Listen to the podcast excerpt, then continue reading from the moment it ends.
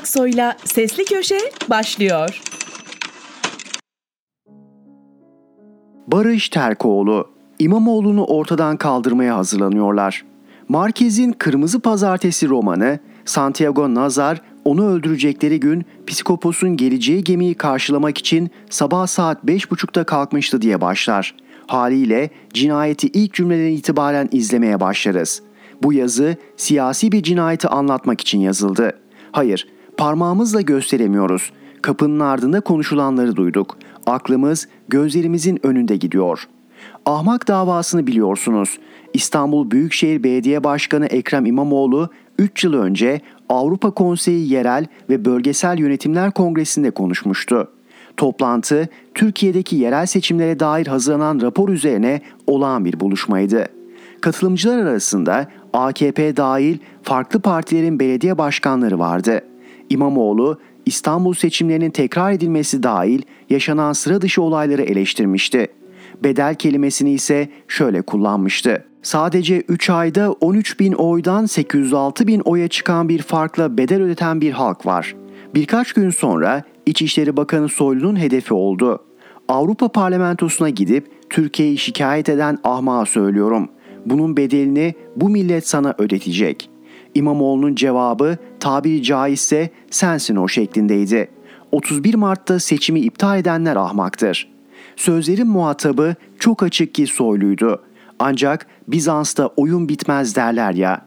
Seçimi resmi olarak iptal eden Yüksek Seçim Kurulu olduğu için sözlerin hedefi de YSK üyeleriymiş gibi hakkında dava açıldı. Kurul halinde çalışan kamu görevlilerine karşı görevlerinden dolayı alenen zincirleme hakaret suçlamasıyla 1 yıl 3 ay 15 günden 4 yıl 1 aya kadar cezalandırılması istendi. İstanbul Anadolu Adliyesi 7. Asliye Ceza Mahkemesi'nde görülen dava halen devam ediyor. Önümüzdeki günlerde belki de 11 Kasım duruşmasında karar çıkabilir.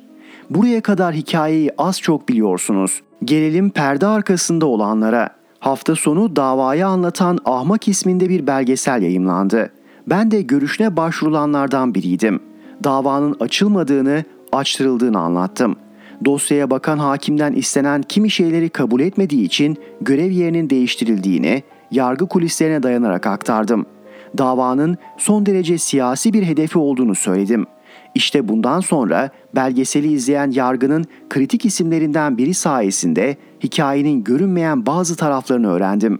Şöyle anlatayım. Davaya bakan 7. Asliye Ceza Mahkemesi'nin hakimi Hüseyin Zengin, Haziran 2022'de yaz kararnamesiyle Samsun'a gönderilmişti. Yerine aynı adliyeden bir başka hakim getirilmişti. Zengin İstanbul'da sadece bir yıldır görev yapıyordu. Bu yer değişikliği olağan dışı görünüyordu. Zira İstanbul yargı atamalarında birinci bölge. Görev süresi de 8 yıl. Hakimler ve Cumhuriyet savcıları hakkında uygulanacak atama ve nakil yönetmeliğinin 7. maddesine göre bazı şartlarda bu yer değişikliği olabiliyor. O durumlar şöyle sıralanmış. Bulundukları yerde kendi kusurları olmaksızın herhangi bir nedenle hakimlik ve Cumhuriyet savcılığının gerektirdiği onur ve tarafsızlık içerisinde görev yapamayacağı veya bulunduğu yerde kalması mesleğin nüfuz ve itibarını sarsacağı anlaşılanlar. Görev yerlerindeki işlerin çokluğuna ve çeşidine göre gereken sürat ve başarıyı gösteremedikleri soruşturma ve belgelerle anlaşılanlar. Haklarında hakimler ve savcılar kanunu gereğince yer değiştirme cezası verilenler. Eşi hamile olan Hüseyin Zengin de durumdan rahatsız olmuş olacak ki HSK'ya itiraz etti. Zira hiçbir gerekçe bu atamayı karşılamıyordu. Hadi birinci sebep gösterilse bunun için bile somut delillerin olması gerekiyordu. Zengin'in güvendiği kimi hakim ve savcılara neler anlattığını öğrendim. Şunları söylüyordu. Ben de hükümete destek veriyorum. Hatta eşim hükümetin desteklediği iki nolu baroda çalışıyor. Ancak ben hakimim. Tarafsızlığımı korumak zorundayım. Buna rağmen bazı savcılar aracılığıyla İmamoğlu'na iki yıldan fazla ceza vererek onu siyasi yasaklı hale getirmem telkin edildi. Bu suçlara ilişkin daha önce verilmiş kararları inceledim. Vicdani olarak böyle bir cezanın adaletsiz olacağını gördüm. İmamoğlu hakkında asgari sınırdan ceza verip hükmün açıklamasını ertelemenin en doğrusu olacağına karar verdim. Bunu birkaç kişiye de söyledim. Durumdan haberdar olan ve adliyeyi yöneten bir isim hükümetle görüşerek atamamı yaptırdı. Zenginin adını verdiği ismi hukuki nedenlerle yazmıyorum. Peki planlanan ne? Hakim zenginin kabul etmediği senaryoyu da anlatayım. İmamoğlu'na hapis cezası verilmesi, cezanın çabuklukla kesinleştirilmesi. Ardından Türk Ceza Kanunu'nun 53. maddesine dayanarak İmamoğlu'nun seçme ve seçilme hakkından yoksun bırakılması, infaz tamamlanıncaya kadar milletvekili, belediye başkanı ve parti yöneticisi olamaması. Nihayetinde hem İBB'nin muhalefetten alınması hem de İmamoğlu'nun siyasetten tasfiye edilmesi. Yeni göreve getirilen hakim Hüseyin Zengin'in kabul etmediği şartları kabul ederek mi göreve geldi bilmiyorum. Ancak hakimlerin siyasi cinayet işlediği bu senaryoda muhalefetin rıza göstermekten daha fazla yapabilecekleri var. En basiti HSK'da Millet İttifakı'nın 3 üyesi var. Bu yazı bile konu üzerine müfettiş görevlendirilmesi için gerekçe yapılabilir. İddiaları inceleyen müfettişler sürecin tüm aktörleriyle görüşebilir. Belki de hakim zengin her şeyi yalanlayan bir açıklama yapar. Yine de yaşananlar kamuoyuyla paylaşılarak hazırlanan kumpas bozulmaya çalışılabilir.'' Nazar cinayetinin dava dosyasına hakimin düştüğü not sanki olan biteni izleyen herkese anlatıyor. Kader bizleri görünmez kılar. Hikayenin sonunda beni öldürdüler dememek mümkün. Yeter ki görünmezliği kabul etmeyelim. Barış Terkoğlu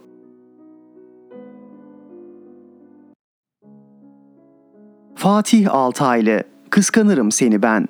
Sosyal medya dışında pek yazan olmadığı için muhtemelen haberiniz olmamış olabilir. Türkiye'yi kıskanmasıyla ünlü Avrupa Birliği ülkesi Almanya'nın hükümeti doğalgaz fiyatlarındaki ani yükselişin Alman halkında ve sanayinde yarattığı etkiyi azaltmak amacıyla bir karar aldı. Bu karar uyarınca Almanya'daki tüm evlerin, iş yerlerinin ve küçük sanayi işletmelerinin doğalgaz faturalarını Alman hükümeti ödeyecek. Elbette cebinden ödemeyecek ama kamu kaynaklarından bu meblağ karşılanacak. Sonrasında ise doğalgaz faturalarına kamu desteği sürecek. 2023 yazına kadar kullanılan doğalgazın belirli bir kilovata kadar olan bölümüne Alman hazinesinden destek sağlanacak. Bu destek doğalgaz piyasasındaki spekülatif durum ortadan kalkıncaya ve doğalgaz fiyatlarında stabilite sağlanıncaya kadar devam edecek. Gerekirse 2024 yılında da uygulanacak. Alman hükümeti koruma kalkanı adını verdiği bu uygulamayla sanayiye ve hane halklarına toplamda 200 milyar avroluk bir destek sağlamayı planlıyor. Bu iş için ayrılan bütçe 200 milyar avro. Rusya'dan uzun süre gaz tedarik edilmeyeceği varsayılarak hazırlanan bu plana Avrupa Birliği'nin diğer ülkelerinden tepki gelirken özellikle Polonya, Almanya'nın tek başına böyle bir uygulamaya geçmesinin AB içinde haksız rekabete sebep olduğunu iddia ederek konuyu AB içinde tartışmak istiyor. Almanya'nın 200 milyar avroluk hane halklarına ve sanayiye destek planını Türkiye'ye uygularsak Türkiye'nin 3 yıl boyunca ithal ettiği tüm enerjiyi halka bedava dağıtmasının maliyetiyle aynı. Şimdi söyleyin bana bu durumda aslında kimin kimi kıskanması gerekiyor? Referanduma doyamadılar. İktidar partisi AK Parti yine bir anayasa değişikliği yapma peşinde.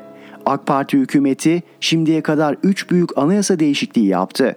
Bunlardan ilki 2007 yılındaydı. Saçma sapan bir 367 meselesi yüzünden Cumhurbaşkanı seçimi akamete uğrayınca 2007 yılında anayasa değişikliğine gidildi ve Cumhurbaşkanının Türkiye Büyük Millet Meclisi'nde değil halk tarafından seçilmesi anayasaya girdi. %68.9 oyla kabul edilen anayasa değişikliğine o dönemki Kürt Partisi DTP ve AK Parti destek verdi. MHP mecliste evet oyu kullansa da referandum öncesi Devlet Bahçeli hayır oyu çağrısında bulundu. Türkiye Büyük Millet Meclisi dışındaki Saadet ve BBP gibi partiler de evetten yana tavır aldılar. Bir sonraki değişiklik ise 2010 yılında gerçekleşti.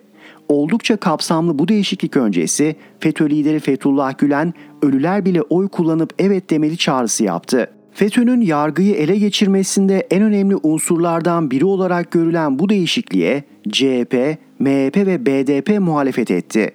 AK Parti ve FETÖ destek verirken meclis dışından da Saadet ve BBP evet oyu vermekten yana tavır aldılar. Değişiklik %57.8 oyla kabul edildi. AK Parti'nin son anayasa değişikliği ise 2017 yılındaydı. Türkiye'yi başkanlık sistemine taşıyan kapsamlı değişikliğe CHP hayır oyu verdi. MHP 6 fireyle evet oyu kullandı. Bu anayasa değişikliği MHP'nin bölünmesine sebep oldu. Nihayetinde referandumda %51.4 ile anayasa değişikliği kıl payı gerçekleşti. Ve şimdi niyeyse bir kez daha AK Parti anayasa değiştirmek istiyor. Üç kere değiştirdi ama her seferinde bir şeyleri eksik bırakıyorlar. Unutuyorlar herhalde. Ya da referandum yapmak hoşlarına gidiyor. Bilmiyorum.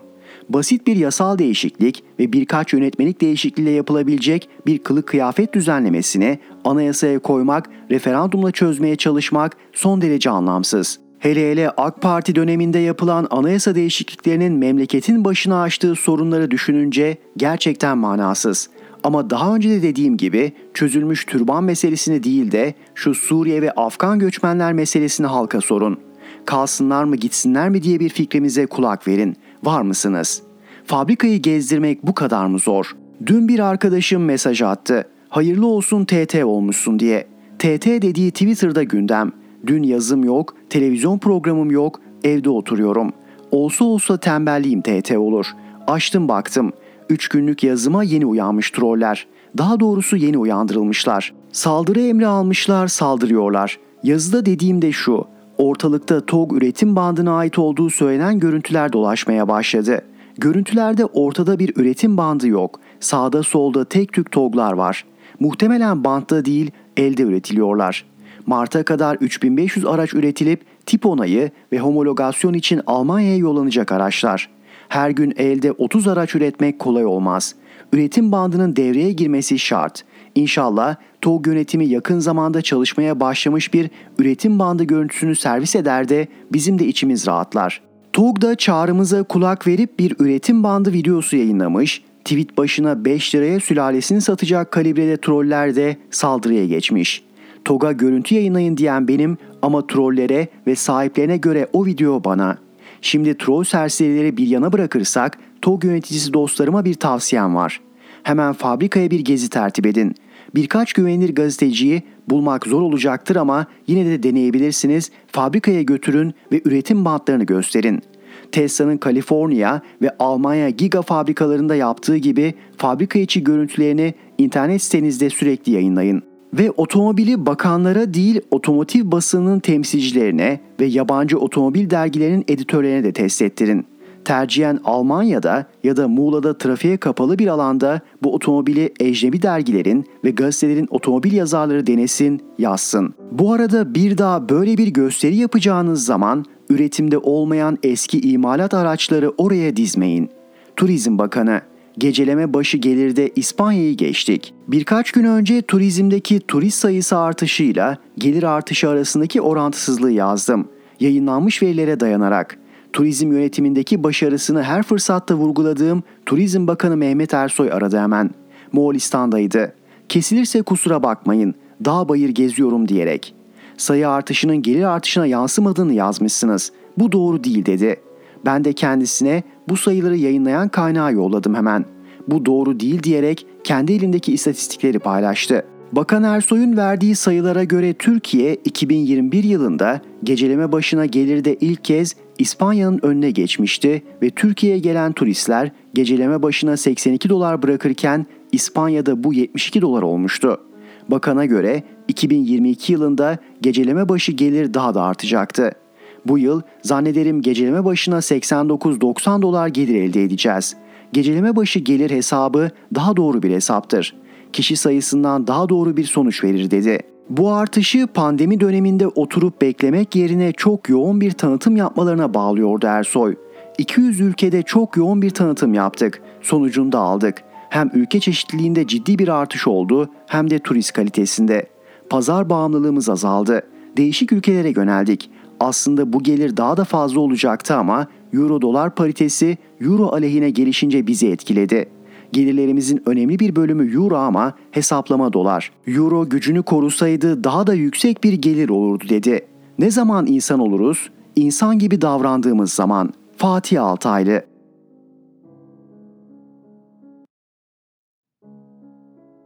İsmail Saymaz, MHP, salıyı bekleyin. Türkiye 5 gündür o fotoğrafı tartışıyor. AK Parti'nin türbanla ilgili anayasa değişikliği teklifine destek vermeleri için HDP'yi ziyaret etmesini kastediyorum. Aslına bakarsanız AK Parti 2 yıl kadar önce barolarla ilgili yasa değişikliği için HDP'nin kapısını çalmıştı. 2 yıl öncesinden farklı olarak bugün HDP hakkında kapatma davası görülüyor. HDP'nin 31 Mart'ta kazandığı 3'ü büyükşehir ve 5'i il olmak üzere 65 belediyesinden kayyum atanmamış 6 küçük ilçe kaldı. HDP'nin bazı milletvekilleri, belediye başkanları ve Selahattin Demirtaş gibi liderleri cezaevinde tutuluyor. Cumhurbaşkanı Erdoğan her fırsatta HDP'nin PKK'nın siyasi uzantısı olduğunu iddia ediyor. Örneğin geçen Nisan ayında PKK'nın parlamentodaki uzantısı durumunda olan bu hainlerin milletin vergi ve ücretleriyle beslenmesine benim milletim tahammül edemiyor dedi. Yahu sormazlar mı?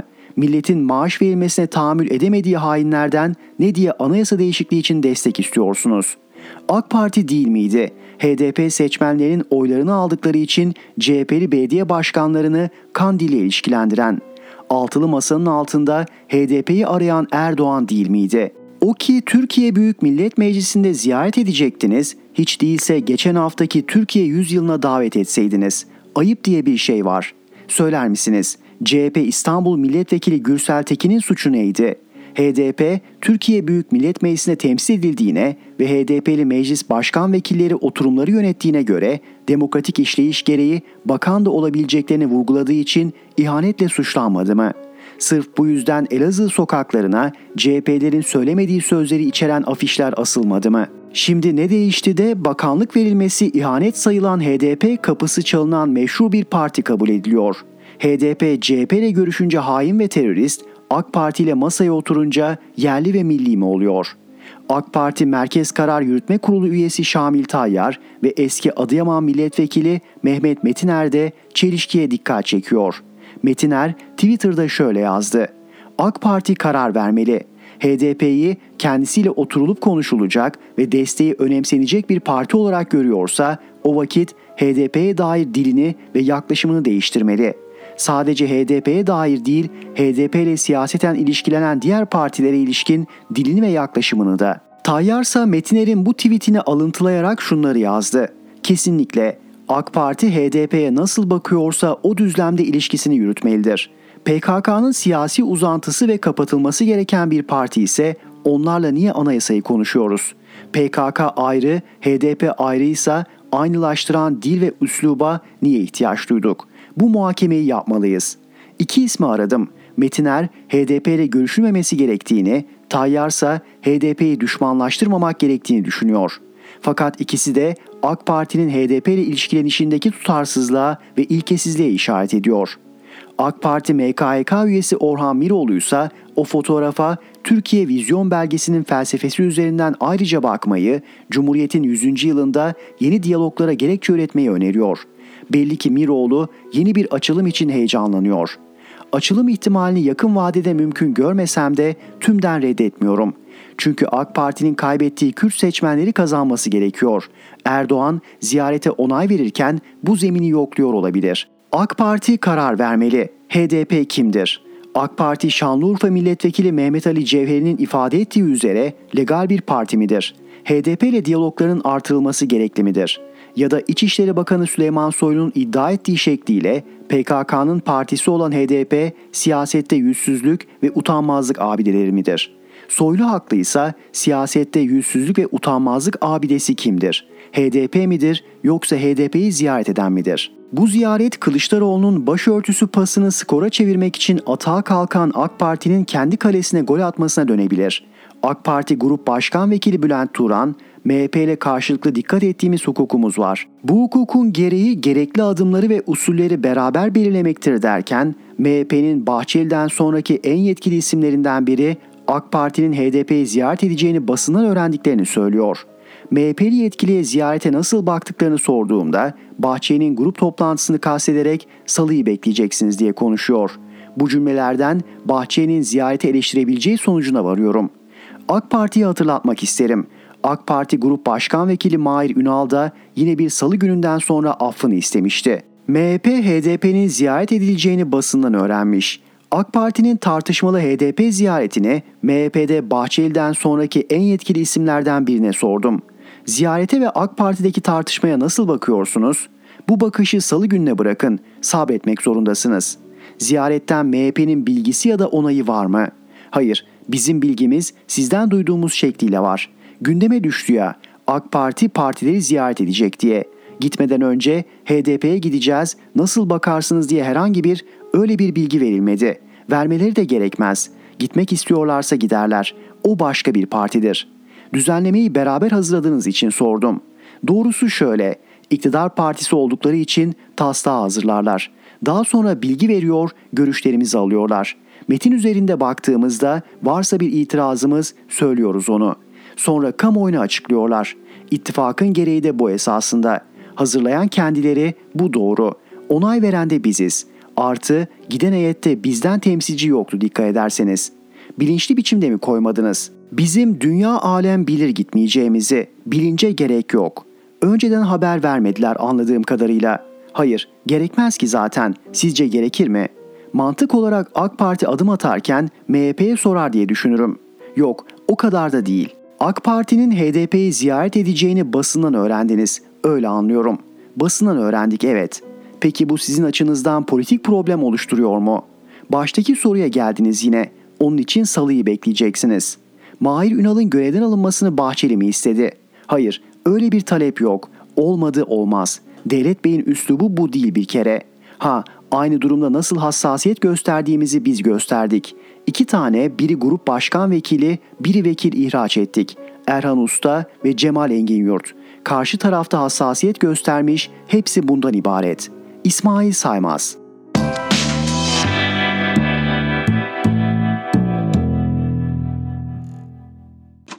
Erhan Gökayaksoy'la Sesli Köşe devam ediyor. Levent Gültekin, Erdoğan'ın seçimle kazanmasının tek bir yolu var.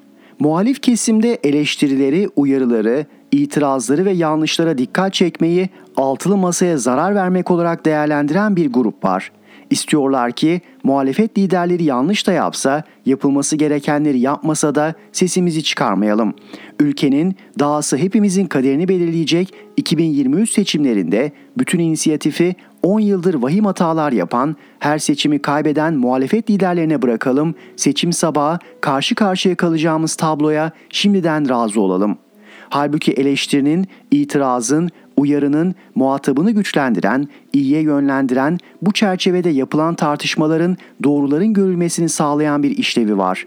Bu durumu görmezden gelip altılı masaya yönelik eleştiriler, itirazlar ve uyarılar için muhalefeti seçmen nezdinde zayıf gösteriyor demek hakikaten çok tuhaf.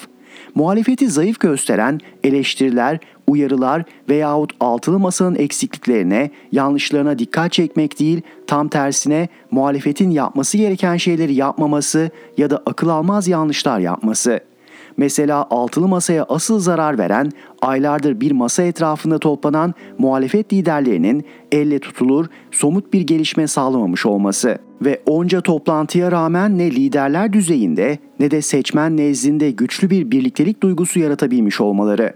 Asıl zarar veren İyi Parti lideri Akşener'in masada değil de bir televizyon ekranından biz noter değiliz çıkışı yaparak masadaki liderlere ayar verme çabası ve CHP lideri Kemal Kılıçdaroğlu'nun başörtüsü gibi büyük ama anlamsız bir hamleyi ne masada ne de kendi partisinin yetkili organlarında tartışmadan kamuoyuyla paylaşması ve sonrasında masadaki kimi liderlerin televizyon ekranlarından bu hamlenin yanlış olduğunu söyleyip bunu tartışma konusu yapması.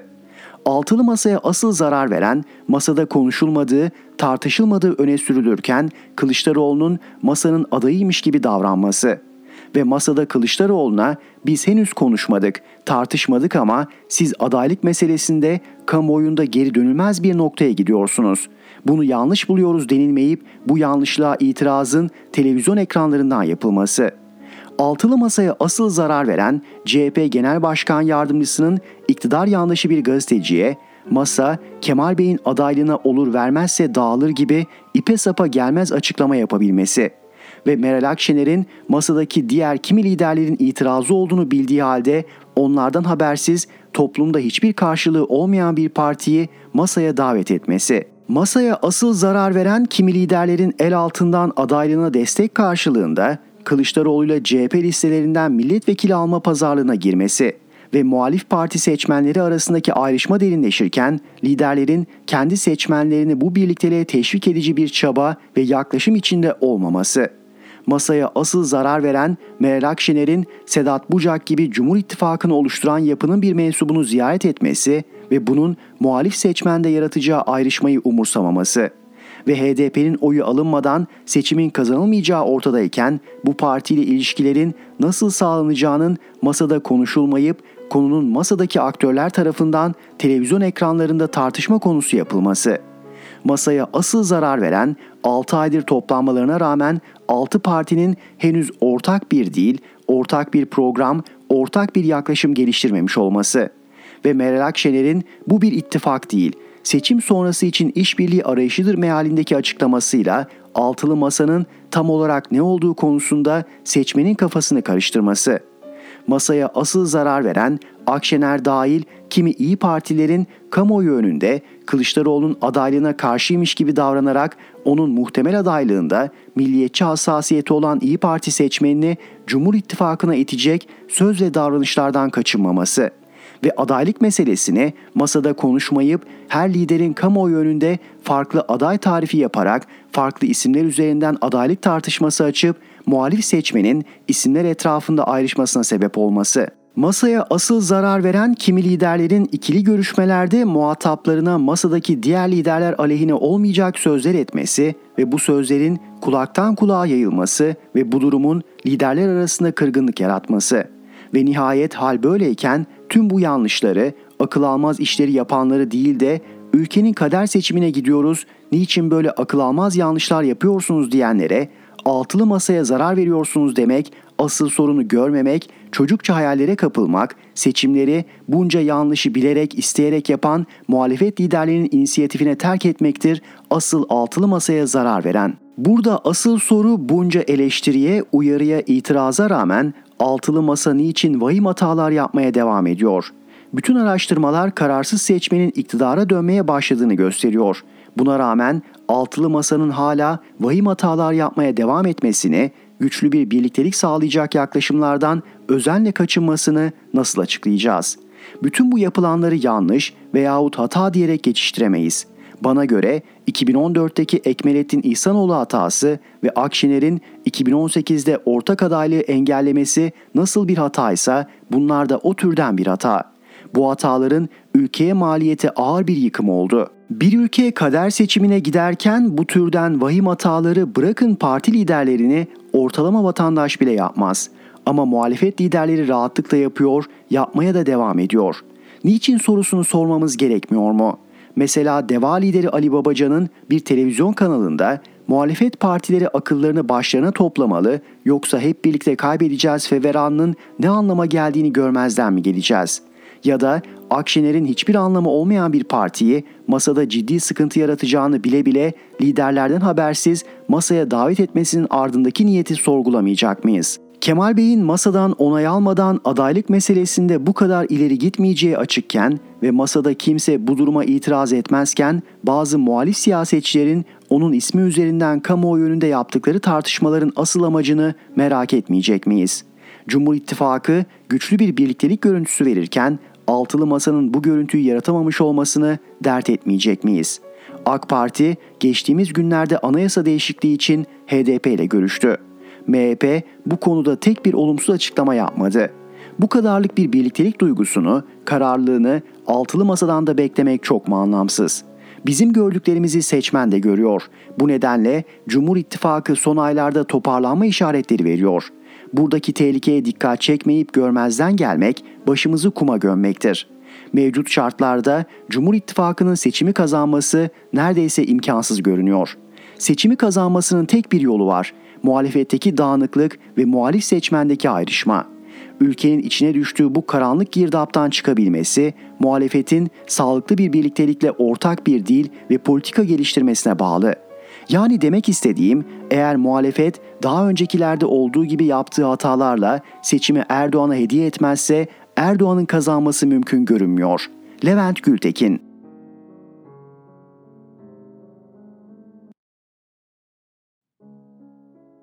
Mehmet Tezkan, Bahçeli'nin HDP sınavı. Bu haftanın en önemli siyasi olayı Bahçeli'nin yarın partisinin grup toplantısında yapacağı konuşma olacak. Bahçeli'nin tavrı siyasetin akışını etkileyecek. Siyaset gündeminin başat konusu olacak. Neden sorusuna yanıt vermeden önce kısa bir hatırlatma yapayım. Kılıçdaroğlu, türban başörtü meselesinin gündeminden tamamen çıkması için yasal güvence önerdi. Erdoğan üzerine atladı. Gollük pas kabul etti. Yasa yetmez, anayasaya da koyalım dedi. Yanına da medeni kanunda zaten var olan aile kavramını ekledi. Bunu da anayasaya koyalım dedi. Kılıçdaroğlu'ndan rol çaldı veya hamlesini boşa çıkartmak istedi. Daha önce de yazdım. Anayasa referandumuyla 2023 seçimini birleştirerek kendisine avantaj sağlamak, 3 sandık koyarak kafaları allak bullak etme derdinde. Türban için anayasa değişikliği, Cumhurbaşkanı seçimi, milletvekili seçimi. Bir parantez açmama müsaade edin. Temel hak ve özgürlükler referandum konusu yapılamaz. Yapılırsa bence anayasal suç olur. Bu ayrı bir yazı konusu. Vaktimiz var, gidişata göre, partilerin tavrına göre ele alırız. Parantezi kapattım. Fakat referanduma gitmek için mecliste 360 oyu bulması gerekiyor.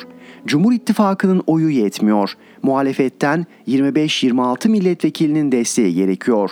AKP bu sebeple muhalefet partilerinin kapısını çaldı. CHP anayasa değişikliğine yokuz dedi. İyi Parti hazırladığınız metni görelim, yetkili kurullarımızda görüşelim yanıtını verdi.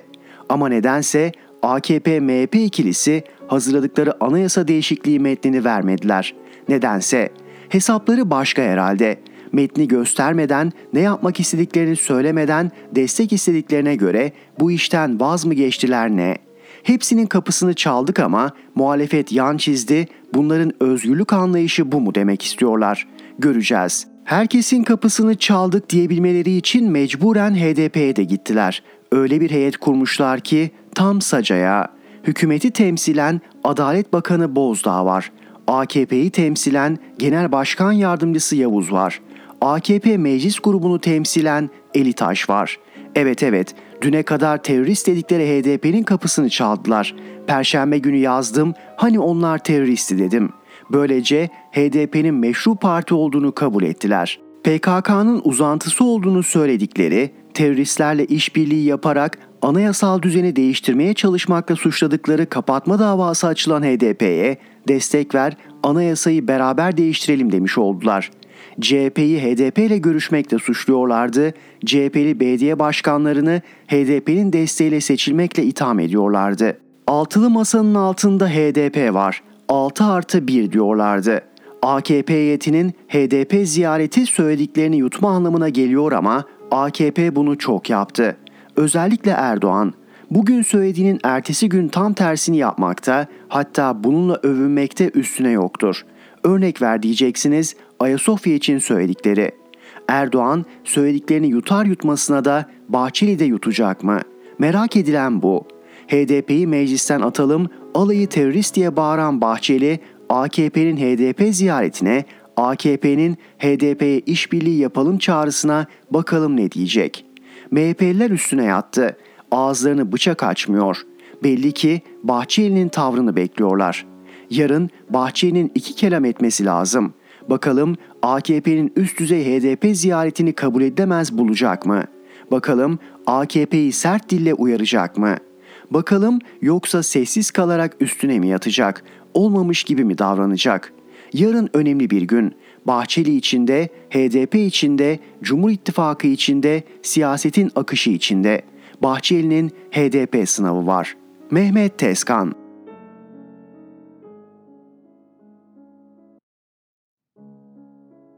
Murat Ağırel, İmamoğlu'nun önündeki iki yol. Şu anda pek ülke gündeminde olmasa da Türkiye'nin aslında kaderini belirleme ihtimali olan bir dava var. Bir duruşma daha yapılacak. Cumhurbaşkanı Recep Tayyip Erdoğan'ın bir bakıma kendi eliyle yarattığı ciddi bir rakip yargılanıyor. Ekrem İmamoğlu. Aday olsun olmasın demiyorum, bir tespiti aktarıyorum. Eğer bu davadan İmamoğlu'na bir hapis cezası, siyasi yasak ve benzeri bir hüküm çıkarsa İmamoğlu'nun siyasi kariyerinde büyük bir yükselme yaşanabilir. Gördüğüm kadarıyla Erdoğan ve kurmayları bu yargılama sürecinde herhangi bir açıklama yapmayarak işi büyütmek istemiyorlar. Onlar da tehlikenin farkında. İmamoğlu'na karşı verilecek bir siyasi mağlubiyete daha tahammülleri yok. Bu dava ile ilgili de edindiğim kulis bilgileri aktaracağım. Ama önce gelin süreci en baştan anlatayım. 31 Mart seçimlerinden önce hem de 23 Haziran seçimleri öncesinde AKP Avrupa Konseyi'ne bir yazı gönderiyor ve seçimleri gözlemlemesi ve denetlemesi için bir gözlemci gönderilmesini istiyor. Yani Avrupa Konseyi'ne diyor ki, ey Avrupa sizde seçimler nasıl yapılıyorsa bizde de aynı şekilde yapılıyor. Gel kendin gör. Avrupa Konseyi seçimleri izler ve bir rapor düzenler. Sonra seçilmiş siyasetçileri davet eder ve raporları değerlendirir. Nitekim 2019 seçimlerinden sonra da başkanlığını AKP'li Kocaeli Belediye Başkanı'nın yaptığı 18 kişilik seçilmiş başkanlardan oluşan bir heyet Strasbourg'a Avrupa Konseyi toplantısına gidiyor. Heyette bulunan Ekrem İmamoğlu yaptığı konuşmada seçimle gelen kişilerin seçimle gitmesi gerektiğini ve kayyumla görevinden alınan seçilmiş başkanlar hakkında eleştiri yapıyor ve kazandıkları seçimin iptaliyle ilgili süreci anlatıyor. Yani o süreçte yaşanan haksızlığı anlatıyor. Üç gün sonra İçişleri Bakanı Süleyman Soylu ise bu açıklamaya tepki göstererek bugün terörizmden yargılanan, aynı zamanda terörist olmaktan ceza alanları bu ülkenin selameti ve o beldenin selameti için görevden aldığımızda Avrupa Parlamentosu'na gidip Türkiye'yi şikayet eden ahmağa söylüyorum ifadelerini kullanıyor. İmamoğlu da yanıt olarak yani ben lafa bakarım laf mı diye bir de söyleyen adama bakarım adam mı diye derim. Önce bunu söyleyeyim. Üzücü. Tam da işte 31 Mart'ta seçimi iptal edenler ahmaktır. Önce ona bir odaklansın diyor. Seçim günü seçimlerin iptal edilebilmesi için neler yapılmıştı hatırlıyor musunuz? Sahte sosyal medya hesaplarıyla oyların çalındığı yalanı ortaya atılmış ve sonrasında 700 sandık görevlisinin FETÖ ile bağlantısı olduğu iddia edilmiş operasyonlar yapılmıştı. Seçimler iptal edildi. Ancak sadece Büyükşehir Belediye Başkanlığı seçimleri iptal edildi. Aynı zarfta bulunan pusulalardan belediye meclis üyeleri için kullanılan oylar geçerli sayıldı. FETÖ iddiasıyla yargılanan sandık görevleri ne oldu? Hepsi beraat etti. Soylu'ya yanıt vermesine rağmen Ekrem İmamoğlu'na kurul halinde çalışan YSK'ya hakaret ettiği iddiasıyla suç duyurusunda bulunuldu. Halbuki Soylu'nun kullandığı ahmak kelimesinin anlamı Türk Dil Kurumu sözlüğünde şu şekilde tanımlanıyor. Aklını gereği gibi kullanamayan bön, budala aptal. Ocak ayında görülen davanın ara celsesinde İmamoğlu yaptığı savunmada şunları söyledi. Öncelikle burada verilen demeç bir soru üzerine verilen demeçtir. Sorunun temelinde İçişleri Bakanı'nın şahsıma yönelik açıklamalarında ahmak kelimesini kullanmasıdır. Söz konusu cevabım bu sorunun üzerine olmuştur. Dolayısıyla bana kullanılan bu ahmak kelimesine karşılık olarak kullanılmış bir kelimedir ve muhatabı da Sayın İçişleri Bakanı'dır. Dolayısıyla asla YSK'yı veya üyelerini herhangi birisini muhatap olarak böyle bir beyanda bulunmadım. Mahkeme iddia makamının talebinin kabul edilmesine karar vererek duruşmayı 21 Eylül'e erteledi. İlginçlikler başladı. Duruşma hakimi tayin zamanına daha iki buçuk yıl gibi bir zaman varken bir anda Karadeniz'e tayin edildi. Bu bilgiyi ben Anadolu Adliyesi'ne duruşma için gittiğimde öğrendim. Adliye koridorları uzundur ama çok fazla bilgi dolaşır. İddiaya göre duruşmaya bakan hakimden Ekrem İmamoğlu'na siyasi yasak kararı verilmesi istenilmiş. Duruşma hakimi de bu isteği reddetmiş, bunun üzerine tayin durumu gerçekleşmiş. Bu son derece üzücü ve üzücü olduğu kadar çok ciddi bir iddiaydı. Adliye koridorlarında bu bilgiyi doğrulatmak, aslında yalanlatmak için yakın kaynaklardan kime sorduysam bilgiyi doğruladı. İşin kötüsü bu duruma konuştuğum yargı camiası da, yurttaşlar da şaşırmadı. Nasıl şaşırılsın ki? Gezi, Soma gibi davalarda benzer yöntemlerin tercih edildiğine tanık olduk. 21 Eylül 2022 günü davanın ikinci duruşması vardı. Dava öncesinde adliye adeta ablukaya alınmıştı. Güvenlik önlemi adı altında alınan engellemeler neticesinde adliyeye ulaşmak imkansızdı. Basın mensubu olarak adliyeye girmemiz 4 ayrı noktada denememiz sonrasında mümkün oldu. Duruşmada tanıklar gelmemişti. Daha doğrusu tanıkların gelmesi için bir tebligat çıkarılmamış. Mahkeme tebligat için karar çıkardı ve Ekim başına gün vermek istedi mahkeme. Ancak tebligatların süresi yetişmeyeceğinden duruşma günü 11 Kasım'a verildi. Yani 11 Kasım günü duruşma var. Tanıklar dinlendikten sonra mahkemenin seyri belli olacak. İmamoğlu'nun kurul halinde çalışan kamu görevlerine karşı görevlerinden dolayı alenen zincirleme hakaret suçundan 1 yıl 3 ay 15 günden 4 yıl 1 aya kadar hapisle cezalandırılması talep ediliyor. Savcı hapis cezasının yanı sıra Türk Ceza Kanunu'nun 53. maddesinin de uygulanmasını istemişti. Yani siyasi yasak. Anlaşılan AKP'nin İstanbul seçimlerini kaybetmesiyle ilgili yaşadığı travma halen geçmiş değil. Yargıda ne yazık ki uzun süredir siyasilerin beklentileri ve direktifleri doğrultusunda muhalefet üzerinde bir baskı unsuru olacak kararlar veriyor. Peki ne olacak? Eğer İmamoğlu'na bir siyasi yasak verilirse Türk siyasetinde ciddi bir yükselişe sahne olacağını söyleyebiliriz. Suçsuz bulunması halinde de eğer bu kararı ve mahkeme sürecini iyi anlatabilirse yine Ekrem İmamoğlu'nun yükselişine şahit oluruz. Aslında yolun sonu her iki ihtimalde de AKP'nin ve Erdoğan'ın kaybettiği bir senaryoya çıkıyor. Ha, iktidar gözünü karartıp İmamoğlu'na siyasi yasak vererek, seçilmiş iktidarı devirerek İBB'yi meclis çoğunluğuyla ele geçirirse o zaman da siyasi olarak sonun başlangıcı olacaktır. Erdoğan zeki bir siyasetçi. Kendi doğuşuna neden olan sebepleri İmamoğlu lehine oluşturacak kadar mantık dışı hareket edeceğini düşünmüyorum. Murat Ağırel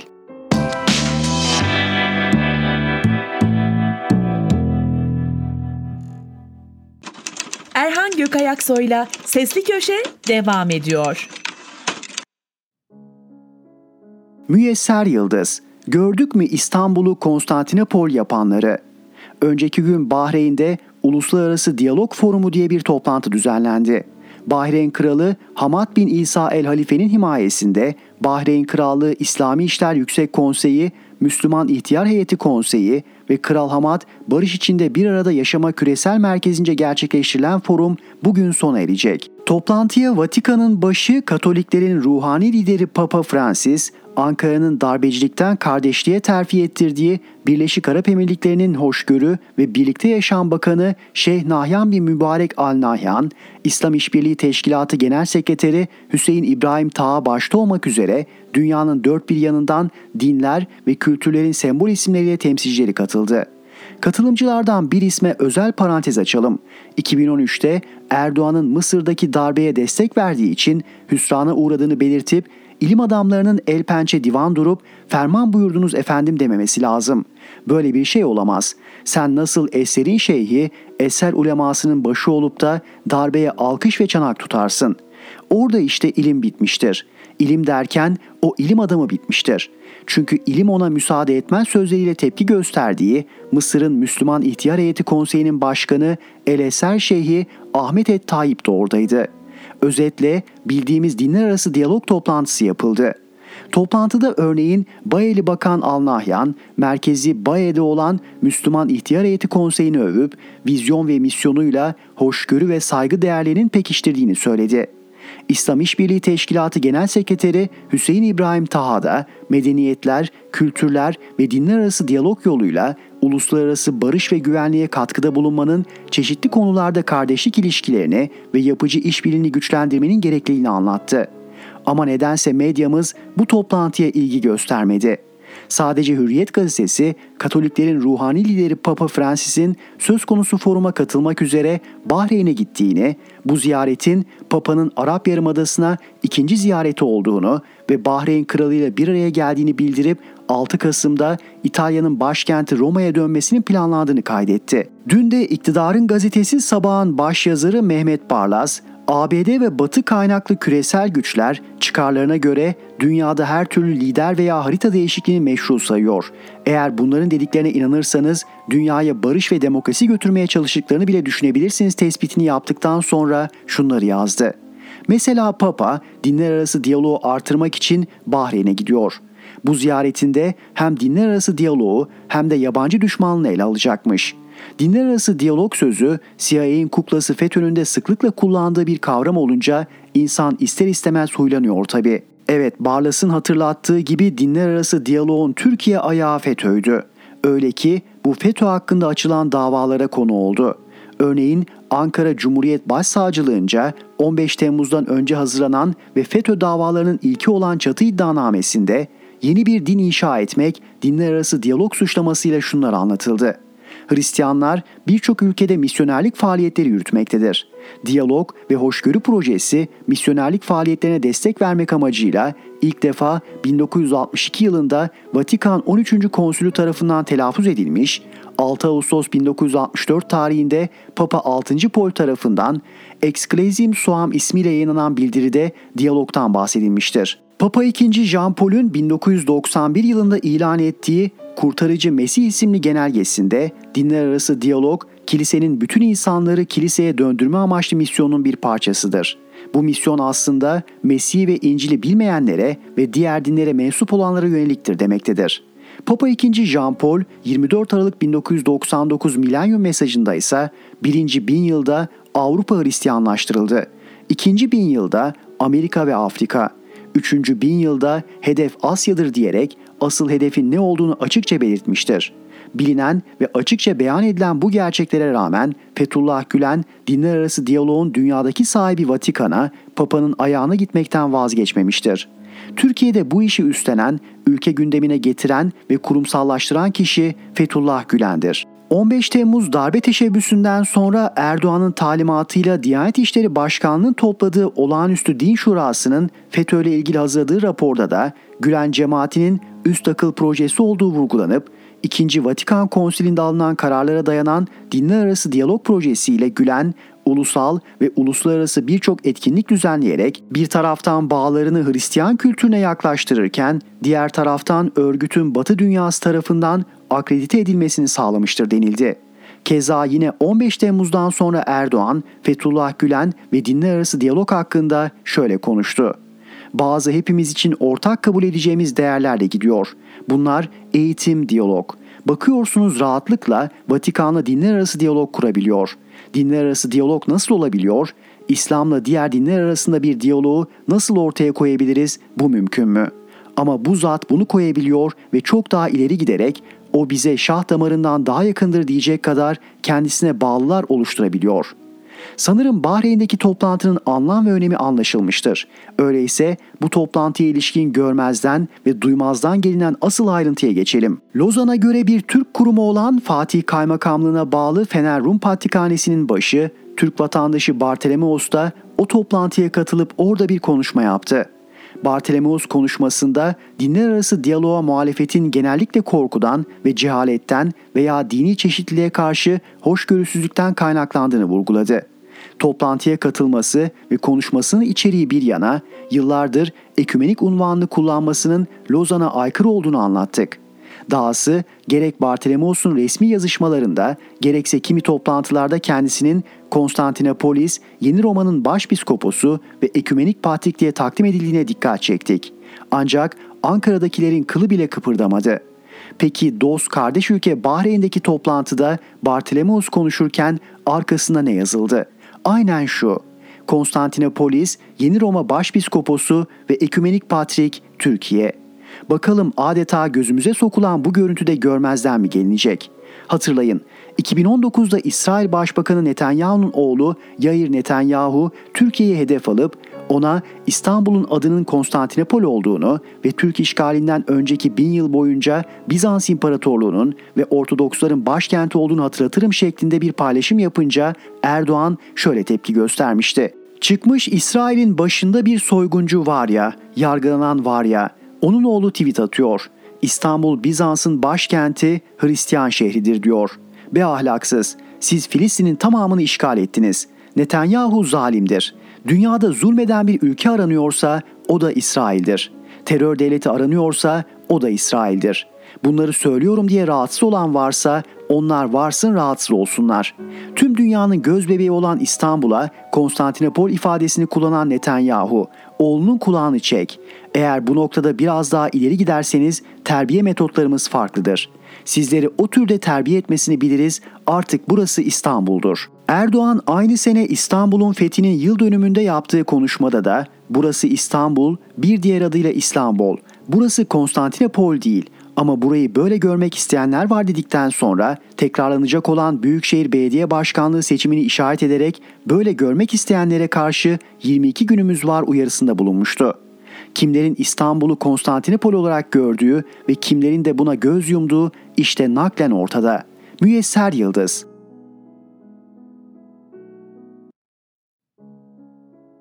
Rifat Serdaroğlu Neoliberalizmin çocukları Emperyalizm çift cinsiyetlidir. Hem dişi hem erkek. Diğer adları ekspansiyonizm ve yayılmacılıktır. Başka devletlerin ekonomik kaynaklarını sömürme üzerine kurulmuştur. Bir devletin diğer devleti köle olarak kullanması demektir. Lanet bir şeydir emperyalizm. Hatırlar mısınız? Kibar Fevzo diye bir film vardı. Başrollerinde Kemal Sunal, Şener Şen, Müjde Ar oynamıştı. Bir sahnesinde Şener Şen Kemal Sunal'a faşo nedir diye soruyordu. Kemal Sunal'ın yanıtı valla böyle puş gibi, ibnem gibi bir şeydir idi. Ha işte emperyalizm de böyle bir şeydir. Emperyalizm önce kapitalizmi sonra vahşi kapitalizmi doğurdu. Bu adlar ürkütücü olunca okumuş cahilleri kandırmak için liberalizm ve neoliberalizm adlarını kullandılar. Türkiye vahşi kapitalizm tuzağına Özal'la düştü. Kemal Derviş, Çiller, Abdullah Gül, Erdoğan, Davutoğlu, Babacan neoliberalizmin çocukları olarak Türk milletinin ilklerine kadar soyulmasına neden oldular. Türkiye seçime giderken Cumhur İttifakı'nın başı Erdoğan hala neoliberalizme uygulamaya devam edeceğini söylüyor. Yani zengin daha zengin, fakir daha fakir olsun anlayışı devam edecek. Ya altılı ittifak neoliberalizmin parlak çocuğu Babacan ekonomiyi yönetirken İngiliz tefecilerinin has adamı olmuş, Cumhuriyet'in 79 yılda yaptığı borcun 4 katını başımıza sarmıştı. Aynı politikaya devam edeceğini ısrarla söylüyor. Ya sosyal demokrat Kılıçdaroğlu önce emperyalizmin uygulayıcısı Amerika'yı sonra da yaratıcısı İngiltere'yi ziyaret etti. CHP'yi ortağı Babacan'ın ekonomik kaptanlığında yavaş yavaş vahşi kapitalizm limanına yanaştırmaya çalışıyor. Siyasal ümmetçilerin sadaka kültürüyle neoliberalizm acımasızlıkta birbirleriyle yarışırlar. İkisi de insanları sömürür, kuru ekmeğe muhtaç eder, sonra sadaka verir gibi ölmeyecek kadar besler. Bu sistemlerin sosyal devletle, emeğe saygıyla, vergilendirilmiş kazançla ilgisi yoktur. Paradan para kazanmak, bir ülkenin yeraltı ve yerüstü zenginliklerini yerli yandaşlarla sömürmek, ülkeyi borca boğmak, sonra da işbirlikçilerine işgal ettirmek. Peki doğru parti ne yapacak? Özet olarak yazalım. Doğru parti içinde insan olmayan bu ahlaksız sistemi çöp sepetine atacak. Planlı kalkınmayla kamu ağırlıklı karma ekonomik sistemi akılla, bilimle, liyakatli uzmanlarla ve ekonominin tüm paydaşlarıyla beraberce uygulamaya koyacaktır. AKP'nin rahatça çalabilmek için kapattığı Devlet Planlama Teşkilatı, Maliye Teftiş Kurulu, Hesap Uzmanları Kurulu, Bakanlık Teftiş Kurulları tekrar açılacaktır. Devri sabık yaratılıp hukuk önünde mutlaka hesap sorulacaktır. Emekli maaşlarındaki erime mutlaka giderilecektir. Tüm hazine garantili ihalelere yapılan ödemeler derhal durdurulacaktır. İhaleler yerli ve yabancı denetim kuruluşları kanalıyla denetlenecek, verilecek rapora ve yargı kararlarına göre gerekli kamulaştırmalar ve ödemeler yapılacaktır. Bunlara yıl içinde yapılacak ödemeler yaklaşık 15-20 milyar dolar can suyu olarak öncelikle üniversite gençliğine, işsizlere, emeklilere, çiftçilere, esnaflara, hiçbir geliri olmayan ve sosyal yardımlarla ayakta kalmaya çalışan vatandaşlarımıza karşılıksız destek olarak verilecektir. Türkiye Cumhuriyeti Ziraat Bankası ilk 15 günde tamamen tarım sektörünün bankası olarak organize edilecektir. Çiftçiye ucuz mazot, ucuz elektrik verilecek ve gübre tohum desteği sağlanacaktır.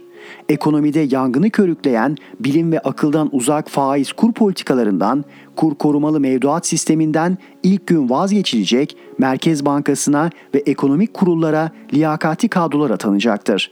Türkiye'nin derdi ve sıkıntısı kaynak yokluğu değil, kaynakların milletten alınıp saray tarafından şatafata, gösterişe, bir avuç yandaşa, asalak vakıflara ve 10 milyon sığınmacıya dağıtılmasıdır. Elektrik dağıtım şirketleri derhal kamulaştırılacak ve bu görev yine devlet tarafından yapılacaktır. Aziz Türk milleti, bu seçim son şansınızdır. Neoliberalizmin ve siyasal ümmetçiliğin çocuklarından elinizi, desteğinizi çekin lütfen. Denenmiş ve başarısız oldukları ispatlanmış kişiler yerine öz evlatlarınıza görev vermek çok mu zor? Kendinizi düşünmüyorsunuz anladık. Çocuklarınızı gelecek nesillerimizde mi düşünmüyorsunuz? El insaf, minel iman. Rifat Serdaroğlu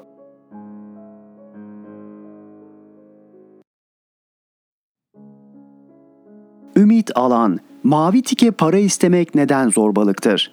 Elon Musk'ın Twitter satın alma sürecini tamamlar tamamlamaz mavi tikli yani doğrulanmış hesaplardan aylık 8 dolar isteyeceğini açıklaması çoğu goygoyculuk diyebileceğimiz bazı tartışmalara yol açtı. Bu tartışmalara girmeden önce mavi tikin tarihini hatırlayalım istiyorum. Her şeyden önce paralı bir Twitter abonelik modeline karşı olmadığımı söylemeliyim. Çünkü bana kalırsa asıl tuzak ücretsiz bir hizmet sunar gibi yaparken insanların verilerini işleyip en kıymetli kaynakları olan dikkatlerini çalmaktır. Sosyal medyanın çalışma modeli de budur. Verileri biriktir, insanların dijital emeklerini sömür, sonra da o verileri hedefli reklam ve algoritma geliştirmek için kullan. Reklamsızlık üzerine kurulu bir abonelik modelinde bunların olmayacağı taahhüt edilirse, para ödemeyenler de verilerini neyin karşılığında teslim ettiklerini anlama fırsatı bulur. Dilerim bu durum harcadıkları dijital emekle dev platformları var eden kullanıcıların da emeklerinin nasıl sömürüldüğünü görmelerini de sağlar. Bana kalırsa dünyanın en tuhaf işi örneğin WhatsApp isimli ücretsiz bir hizmetin neredeyse insanların tüm iletişimlerinin merkezinde yer alması.''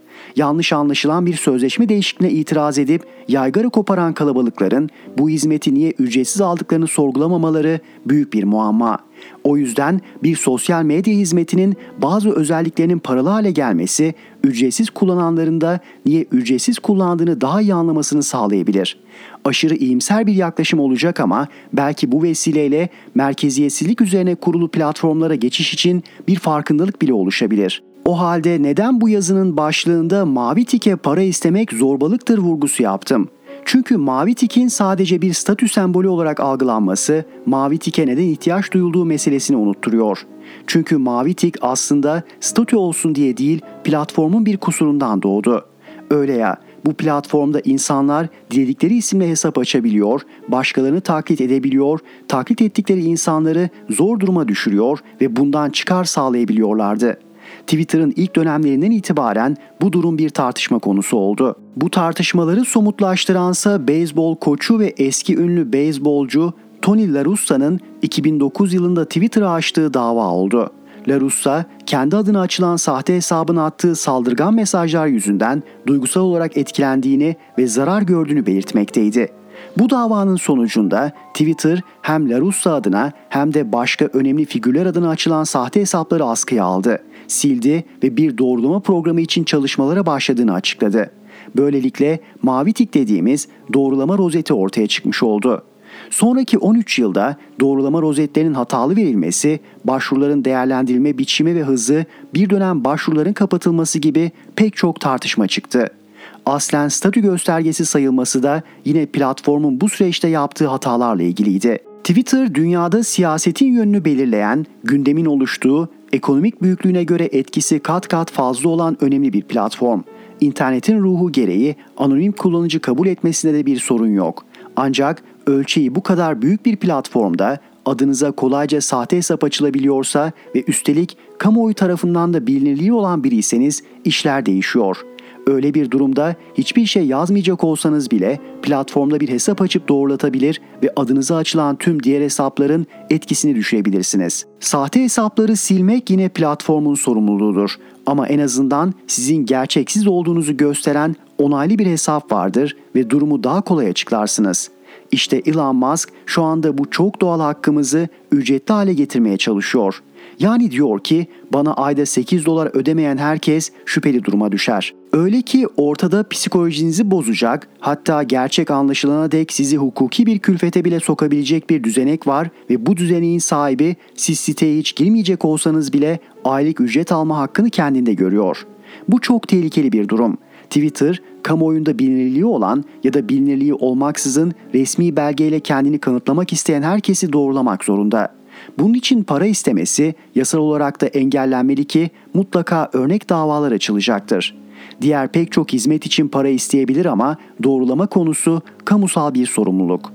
Şunu da eklemek gerek. İleride blok zinciri üzerine kurulan sosyal mecralarda bu doğrulama işi kendiliğinden çözülebilir. Ama Twitter henüz öyle bir yer değil.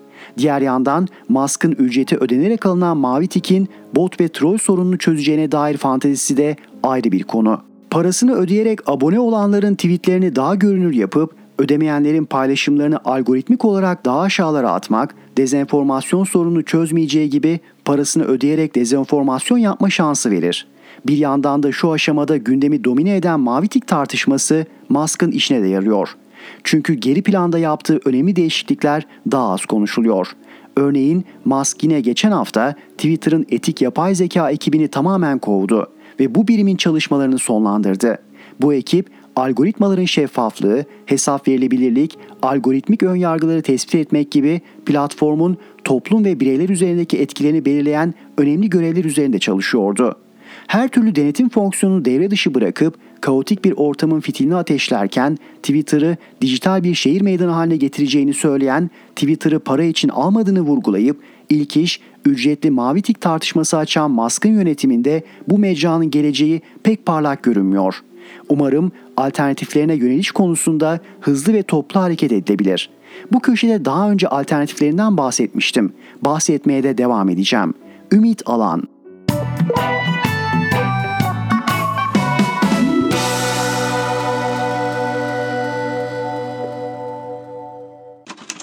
Erhan Gökayaksoy'la Sesli Köşe sona erdi.